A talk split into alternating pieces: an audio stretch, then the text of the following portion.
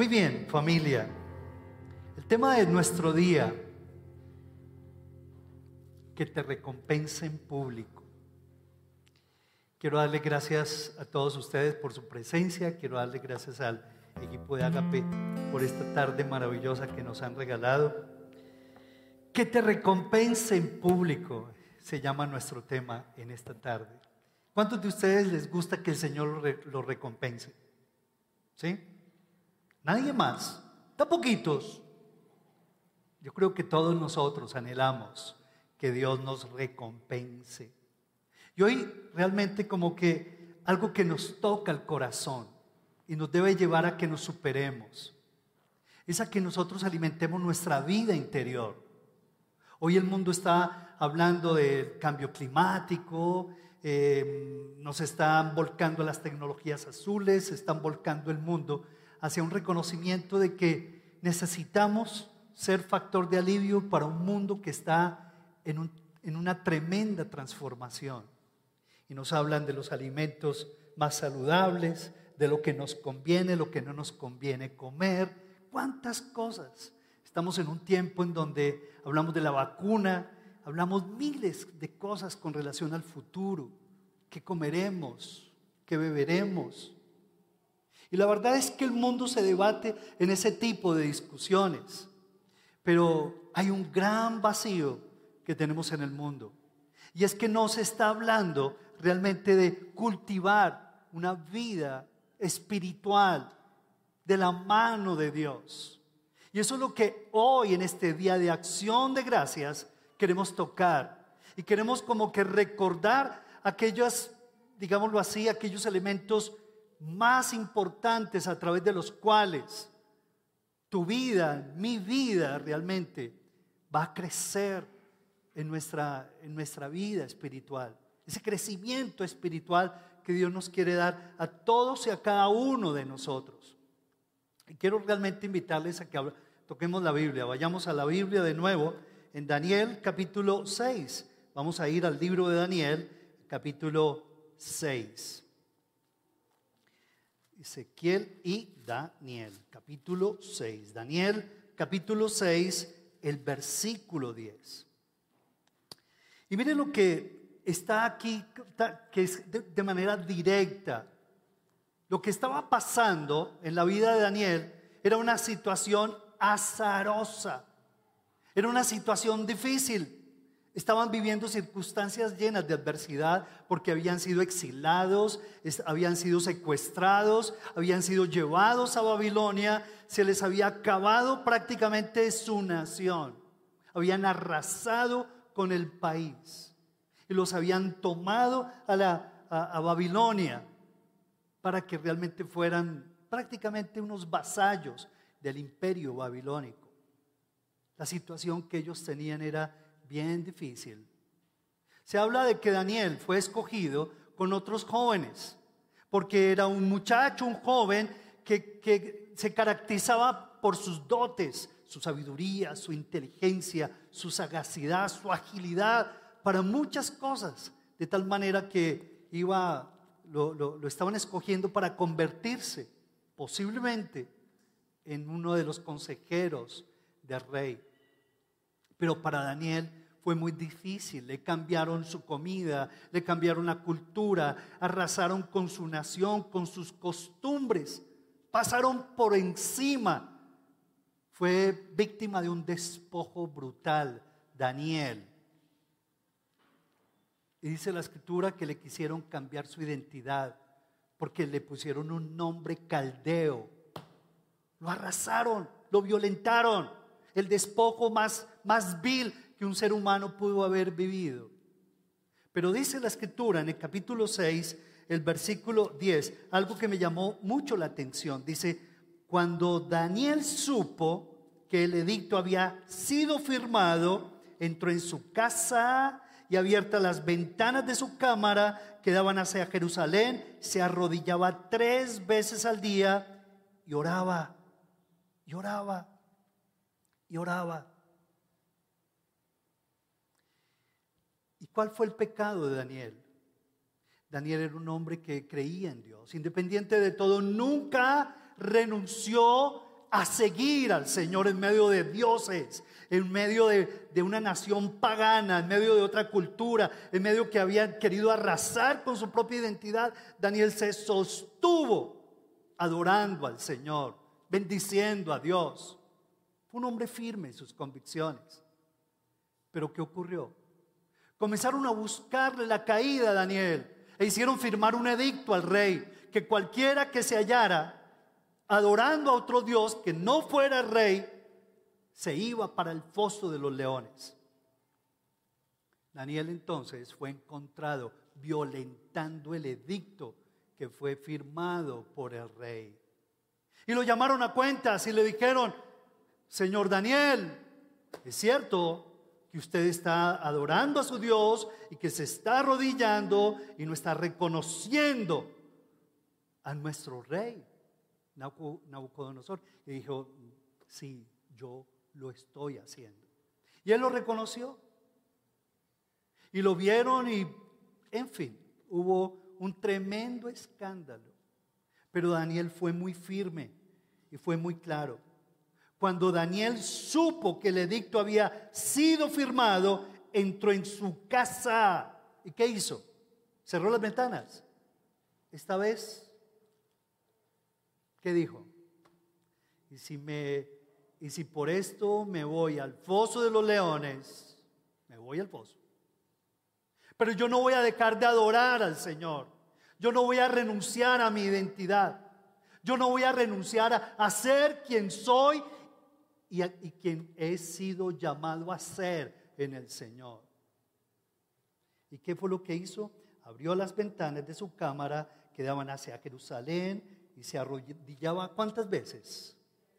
Se arrodillaba tres veces al día y oraba y daba gracias delante de su Dios como lo solía hacer antes de la pandemia. Estoy aquí, ¿cierto? Como lo solía hacer antes de su exilio, como lo solía hacer antes del secuestro, como lo solía hacer antes de la adversidad. Oraba tres veces al día, daba gracias delante de su Dios, como lo solía hacer antes. Los hijos de Dios no podemos ser unos antes del problema y después del problema otros.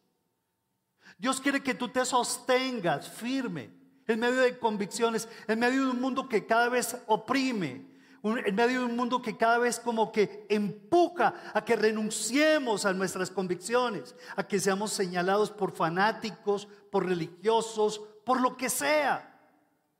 Dios quiere que realmente nosotros veamos a estos, a estos amigos y amigas de la escritura como Daniel y que entendamos su ejemplo. En otras palabras, cuando la marcha se pone dura, ¿los qué? Por ahí dice el dicho, ¿cierto? Los duros se ponen en marcha. Y uno de esos fue Daniel, que no renunció, no claudicó, no se echó para atrás. Inclusive, voy a abrir las ventanas, voy a seguir orando, voy a seguir clamando, y lo voy a hacer tres veces al día.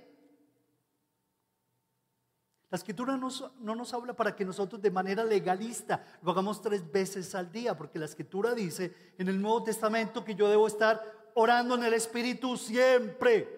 Orad sin cesar en el Espíritu siempre. Pero es increíble, como Daniel aquí como que entendió de qué se trataba.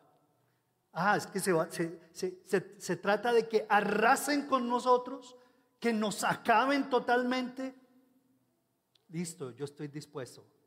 Pero yo no estoy dispuesto a renunciar de mi Dios para inclinarme a otro Dios que no es Dios, es un Dios con D minúscula.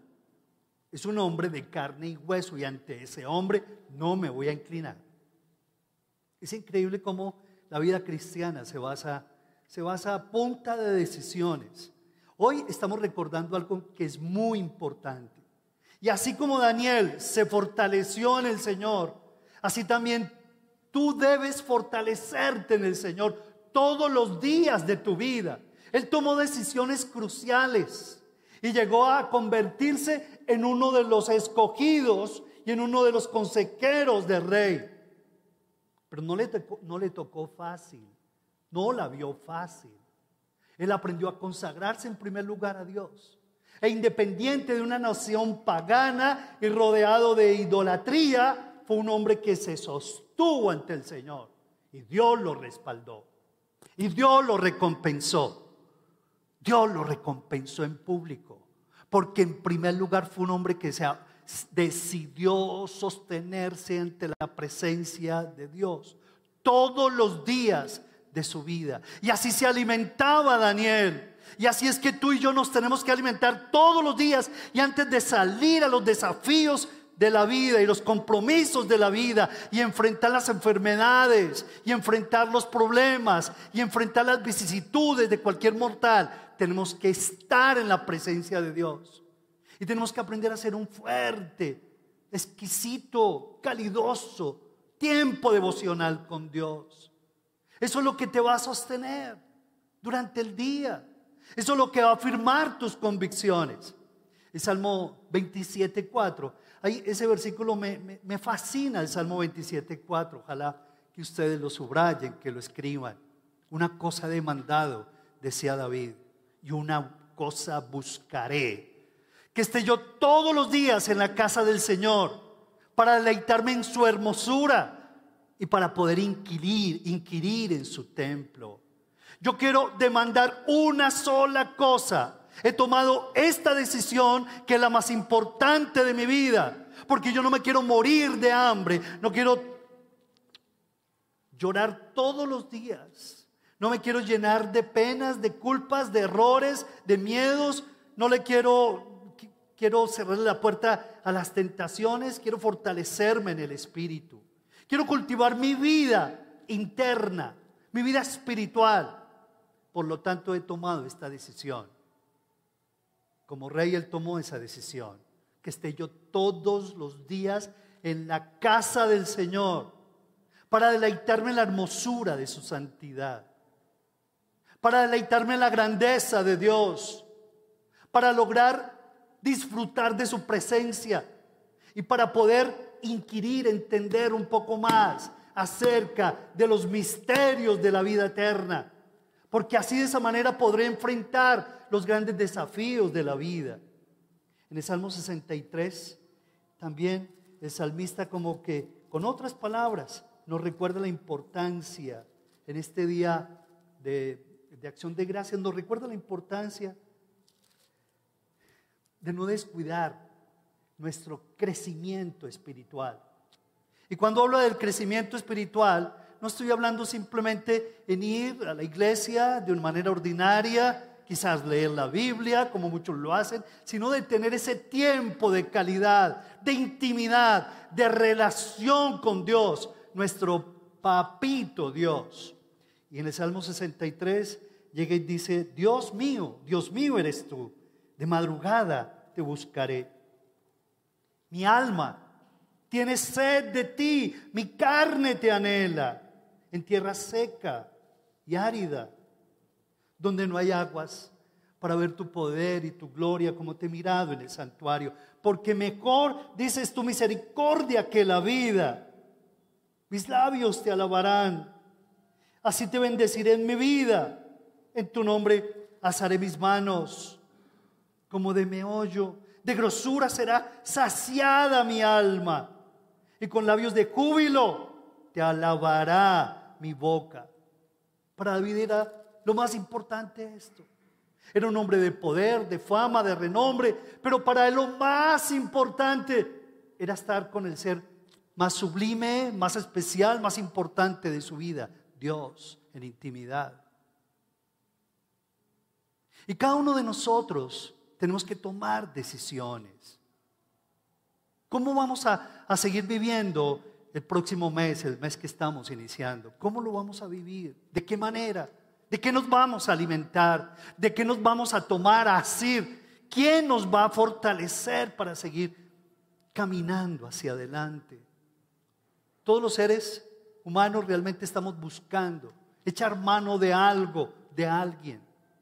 Pero aquí el rey David llega y le dice, de madrugada te buscaré, porque mi alma, lo reconozco, mi alma tiene sed de ti, mi carne te anhela, en una tierra árida y seca, donde no hay aguas. Y estamos viviendo en un mundo así, donde nos ofrecen por todas partes apariencias de piedad, ríos maravillosos, cristalinos, pero cuando uno se va acercando, va viendo que es solamente un espejismo y que solamente son aguas putrefactas, llenas de apariencia, que te ofrecen calmar tu sed, quitar tu hambre, tu sed, tu angustia, tu ansiedad, pero solamente son sombras que van pasando sobre tu vida. La escritura habla, dice, acerquémonos, dice, acerquémonos confiadamente al trono de la gracia para alcanzar misericordia. Hoy el Señor te está recordando eso, que tu deber y el mío es, como dice la escritura, acercarnos confiadamente al trono de la gracia todos los días. Miren, yo la verdad es que cuando estoy con mi Señor por las mañanas, siento que soy revitalizado, soy energizado. El Señor me limpia de tanto polvo, de tantos pensamientos que me llegan, de tanta incredulidad como ser humano, normal que soy. Y cuando termino mi tiempo devocional, mi tiempo para estar con Él, mi tiempo de calidad con mi Padre Celestial, siento como que, listo Señor, estoy listo, dispuesto Señor a seguir con las tareas de la vida. Me siento renovado, dispuesto, motivado, energizado por el Dios vivo. Por eso es que dice la escritura, acércate al trono de la gracia, pero acércate con confianza para alcanzar misericordia, para el oportuno socorro. ¿Saben? en el trono de la gracia es que realmente se obtienen las más grandes batallas, las más grandes hazañas. Es en el trono de la gracia que se obtienen los verdaderos triunfos de la fe.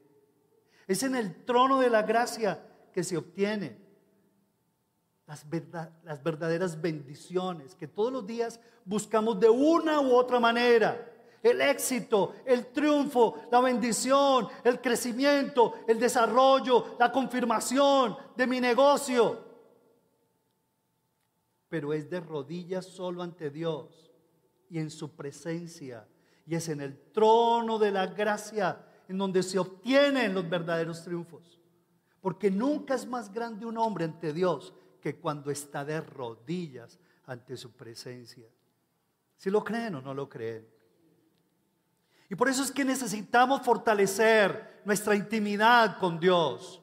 Necesitamos llegar al trono de la gracia. Necesitamos a tener confianza para estar con nuestro buen Dios, porque allí en ese trono de su gracia, Él nos reviste de poder. Y nos reviste de poder para resistir, para poder resistir las tentaciones. La gente necesita de la presencia de Dios para poder resistir las tentaciones. Necesitamos de la presencia de Dios para que para sintonizarnos con lo que lo que es su voluntad. Y esa voluntad nos previene de vivir llenos de confusiones.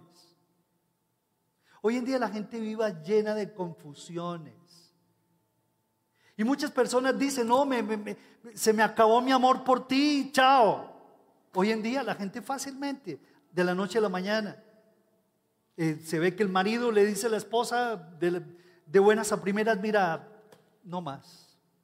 Y esta pandemia realmente ha expuesto las realidades internas de cada hombre, de cada mujer, de cada esposo, de cada esposa, de cada hijo, de cada mujer, de cada hombre. Ha expuesto la verdadera realidad, la pandemia. Qué pesado. Y muchos como que no tuvimos de qué agarrarnos. Y ya como que no aguantamos más. Y por eso renunciamos, dejamos de amar, dejamos el negocio, dejamos de trabajar, dejamos de, de vivir para la gloria de Dios. Y comenzamos a buscar pretextos y excusas para soltar los compromisos de la vida. Pero la verdad es que es en el trono de la gracia de Dios que nos, Dios nos abre nuestros sentidos espirituales. ¿Para qué? Para darnos su paz, su aliento, para que el Espíritu Santo nos sople sus verdades, nos revele su palabra y nos guíe por un mundo que está corriendo de manera alocada y peligrosa. Y si bien estamos creciendo en la ciencia y tecnología, estamos enanos, enanos a nivel espiritual, lejos de Dios. Dios ya no es el invitado principal de nuestros colegios, de nuestras comunidades. Dios es para los fanáticos, los alienados, los ignorantes. Qué tremenda realidad. Pero nada más lejos de lo que está en la escritura. El trono de la gracia, allí es donde el Señor es el único quien te puede revestir de paz, que sobrepasa todo entendimiento. La escritura nos habla en Isaías 30, dice, ahí es donde el Señor nos hace un reclamo. Isaías 30, el versículo 15.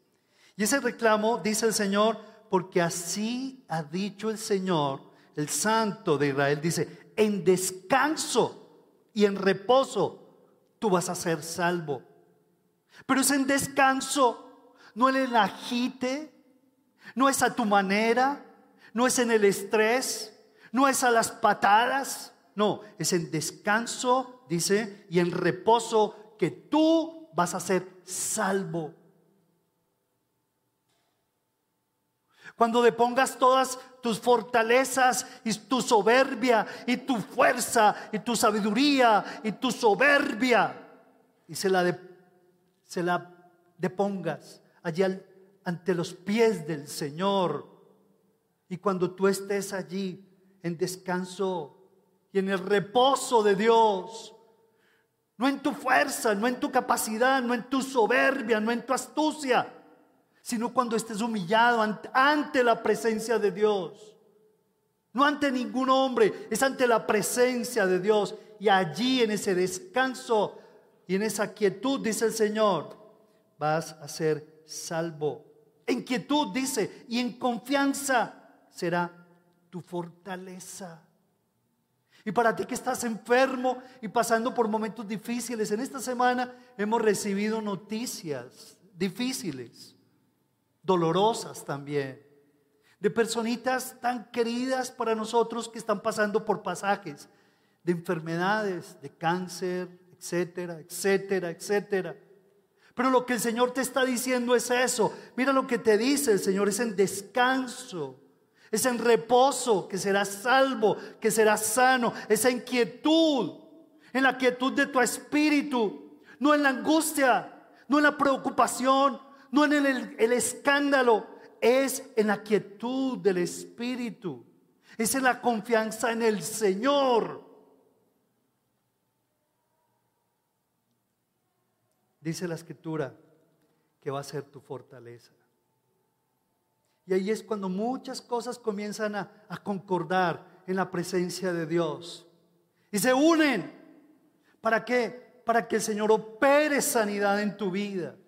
Pero es importante que tú acalles la locura de tu mente, la loca de tu casa, que muchas veces es tu mente alborotada de tantas emociones, de tantos pensamientos. Y que tú le digas, Señor, yo quiero estar así. Es en la presencia de Dios que somos bañados con su amor, para que nunca te canses de amar. Es en la presencia de Dios que tú vas a recibir una nueva capacidad para, para sentir, pero también para hacer. Es en la presencia de Dios que fortalece tu carácter con una nueva visión y esperanza.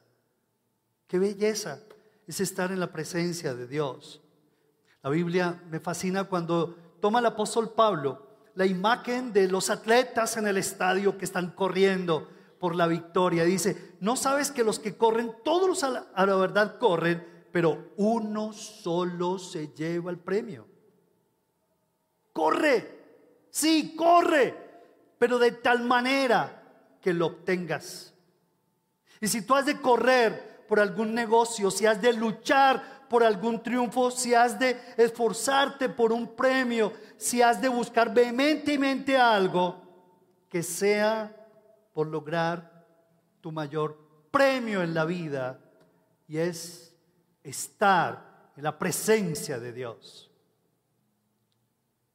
Que ese sea tu mayor premio, tu mayor triunfo, tu mayor victoria, tu mayor propósito, que esté todos los días, Señor, en tu presencia, deleitándome en ti, Señor, como un niño recién destetado.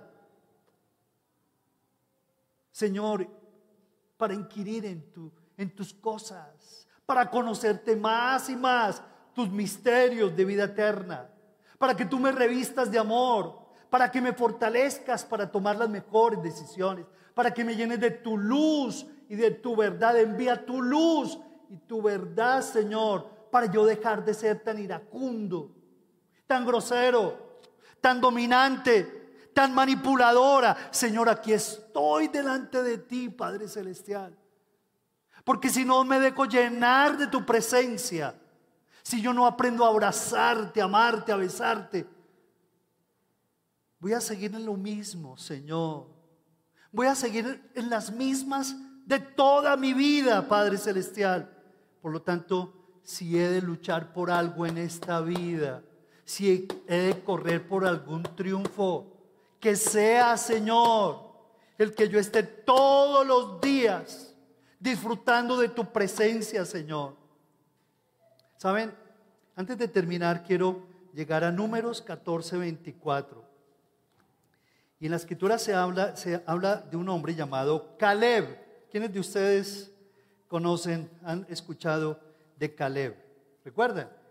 ¿Cierto que sí? Caleb y Josué, ¿recuerdan? Fueron dos de los espías que se fueron a mirar la tierra prometida. ¿Y qué fue lo que ocurrió? Que encontraron que la tierra prometida era una tierra maravillosa, pero los demás espías encontraron que la cuestión no era de esa manera. Y se asustaron y comenzaron a hablar mal y comenzaron a desdibujar el informe. Se me perdió el libro de números. Aquí está. Y entonces, ¿qué fue lo que ocurrió? Ellos comenzaron, todos los espías comenzaron a hablar mal, hablar mal y hablar mal y hablar mal. Números capítulo 14. Y dijeron, no, nosotros, la tierra es buena, pero allá hay gigantes. Y no podemos poseer esas tierras, es, es imposible. Pero Josué y Caleb comenzaron a dar un informe completamente diferente. Y en el capítulo 14, en el versículo 24, dice el Señor, en el versículo 23 dice, no verán la tierra de la cual curé a sus padres. No, ninguno de los que me han irritado la verá. Y ustedes recuerdan que de los más de ellos, la verdad es que murieron en el desierto a causa de la incredulidad. Pero dos, Josué y Caleb, comenzaron, ellos tenían otro pensamiento, vieron la tierra de otra manera y en su fe, aunque vieron a, a, a los gigantes, como dice la escritura, decían, los vamos a comer como pan. Josué y Caleb eran hombres revestidos de la fe. Y no los vieron como los demás espías los vieron. Y por eso dice el versículo 24, pero a mi siervo Caleb, por cuanto hubo en él otro espíritu y decidió ir en pos de mí, yo le meteré en la tierra donde entró y su descendencia tendrá, la tendrá en posesión. Yo no sé cuál es la recompensa que tú estás buscando. Yo no sé cuáles son tus negocios, tus sueños. Yo no sé cuáles son tus, bueno, hazañas por conquistar. ¿Qué te gustaría ver? Los milagros. Pero déjame decirte que primero hay que pasar por la escuela de estar en la presencia de Dios. Y muchos de nosotros queremos las recompensas de Dios. Y queremos la tierra prometida. Y queremos la tierra que fluye leche y miel. Pero no queremos estar todos los días un ratico con el Señor. Un rato de calidad con Dios, diario y personal. Hacer mi devocional. Es un tiempo devocional. Eso como que nos parece a nosotros difícil, imposible. No es que no tengo ganas, no estoy acostumbrado, no estoy habituado, eso es muy difícil, eso no es para mí. Pero ¿saben qué?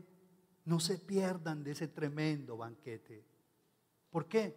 Porque la escritura es muy clara. Miren lo que dice el Señor. A mi siervo Caleb, por cuanto hubo en él otro espíritu y decidió ir en pos de mí.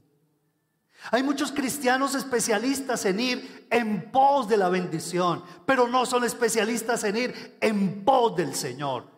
Hay una gran diferencia. Hay una gran diferencia. Yo quiero invitarte a que tú aprendas como Caleb. ¿Saben cuántos años tenía Caleb? 85 años. Cuando él le dijo a Moisés, aquí voy para adelante. ¿Te acuerdas?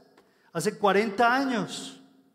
Mira, yo quiero que me des la tierra más difícil, la que está llena de filisteos.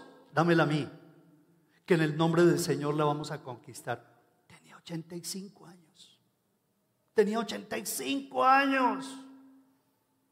Pero este gran viejo de Dios, un hombre de Dios, decidió ir en pos del Señor. Tuvo otro espíritu tenía algo aquí por dentro que le quemaba. Y dice la escritura que el Señor le dijo, yo le meteré en la tierra donde entró y su descendencia tendrá esa tierra en posesión. Dios lo recompensó a Caleb. Luego, el hombre que sabe lo que quiere y lo quiere de todo corazón es capaz de grandes hazañas. Jesús de Nazaret nos da un ejemplo de esto. Vayamos allá a Lucas 5, el versículo 15, por favor. Lucas capítulo 5, el versículo 15, dice la escritura que independiente de que el Señor estaba haciendo milagros y que su fama se extendía y se reunía mucha gente para oírle, y para que les sanase de sus enfermedades, dice el versículo 16, mas él se apartaba a lugares desiertos. ¿Y qué? No los escucho. ¿Y qué? Y oraba. El éxito, la fama, el renombre, no significaron nada para Jesús. Lo que sí él lo que sí significaba profundamente algo para Jesús era estar con su Padre Celestial. Increíble. Hoy en día la gente está buscando el éxito y la fama y la fortuna y las cosas y el dinero. Pero déjenme decirles de que a muchos de ellos les está, se les ve mal todo eso, se les ve feo el dinero y se les ve fea la fama y la prosperidad. Y se les inflama sus egos y sus soberbias.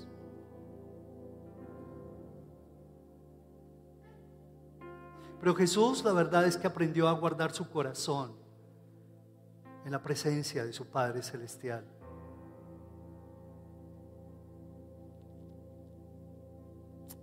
Muchos de nosotros estamos corriendo detrás de tantas cosas que son buenas y legítimas, pero no corremos detrás de la presencia del Señor.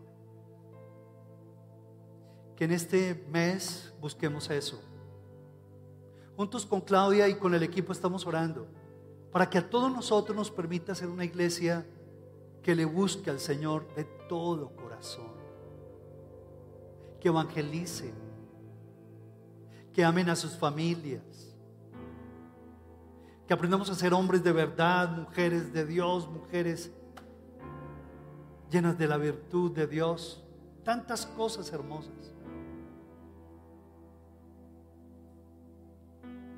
Una iglesia que desarrolla sus dones, que ama las misiones, el crecimiento,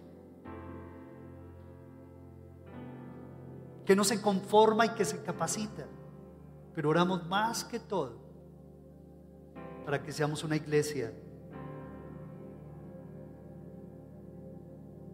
que aprenda a saciarse en el Señor. Es bello cuando uno lee la escritura, cuando, cuando dice el Señor, si alguno tiene sed, venga a mí y beba. Si alguno tiene sed, venga a mí y beba. El que cree en mí, como dice la escritura, de su interior correrán ríos de agua viva. Y permítame decirle con todo respeto, esa es la recompensa más grande que tú puedes buscar en esta vida. Ríos de agua viva que broten desde lo más profundo de tu corazón, fruto de estar en la presencia de Dios, fruto de ir a la fuente de vida eterna. Y decirle, Señor, lléname, úngeme, Padre Celestial. Y cuando estamos allí en la presencia del Señor, experimentamos que Él nos sacia, que nos fortalece, que Él nos abraza. En estos días, la verdad, yo estaba por la mañana y le decía al Señor, Señor, quiero leer tu palabra, revélame, Señor. Listo, y comencé, voy hacia adelante, Hechos capítulo 16. Y lo primero como que el Señor llega y me dice, me dice, no, cierra, tu, cierra la Biblia y cerré la Biblia y lo único que el Señor como que me decía es, no me digas nada, solamente quiero darte mi abrazo. Y para mí fue tan conmovedor. No leí una palabra esa mañana, pero para mí fue qué? Suficiente, su presencia su presencia. Toma decisiones, hijo de Dios. Toma decisiones como Jesús tomó decisiones. La escritura dice en Mateo 6, el versículo 6, cuando el Señor, los discípulos inquietos, Jesús comienza a enseñarles acerca de la oración. Y dice el versículo 6, mas tú cuando ores, entra en tu aposento y cerrada la puerta, ora a tu Padre que está en secreto. Y tu Padre dice, que ve en lo secreto, te recompensará en público. ¿Qué quiere decir este versículo para ti? que te vea el Señor en secreto. No tienes que hacer discursos preparativos, no tienes que hacer avisos. Que te vea el Señor en secreto, suficiente para que Él te recompense en público. ¿Tú sí crees que el Señor te recompensa en público? ¿Qué quiere decir? que te recompense en público. Cuando tú estás haciendo el negocio, cuando estás confirmando las escrituras de tu casa, cuando estás llevando a tu hijo a un hospital, cuando estás escuchando el diagnóstico del médico que te dice tienes tal y tal cosa, debe ser intervenido.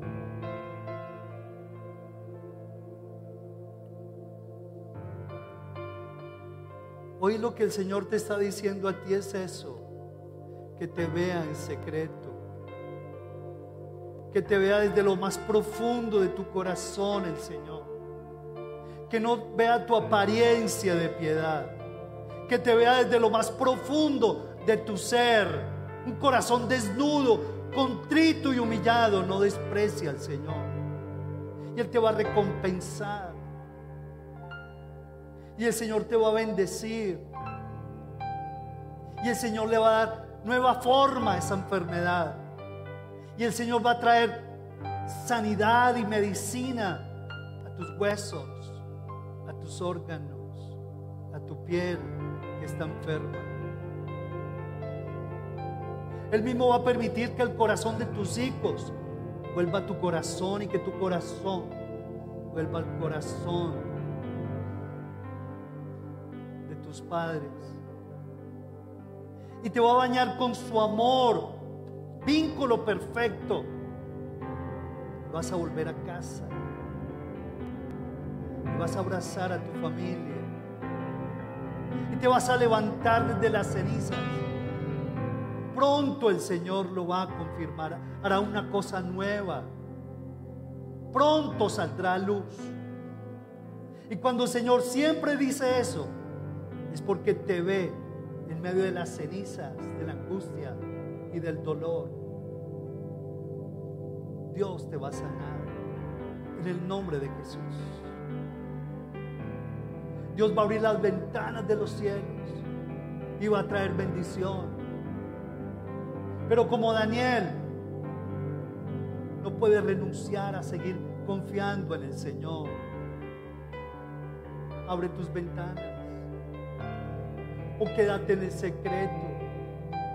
No sé en qué momento estás, pero busca al Señor con todo tu corazón y ámalo con todas tus fuerzas. Y dile, Señor, porque no tengo para mí bien fuera de ti, Señor. Mi corazón y mi carne te anhelan, Señor. Y como lo decía Job, aunque mi carne se deshiciere, yo con todo veré al Señor en gloria.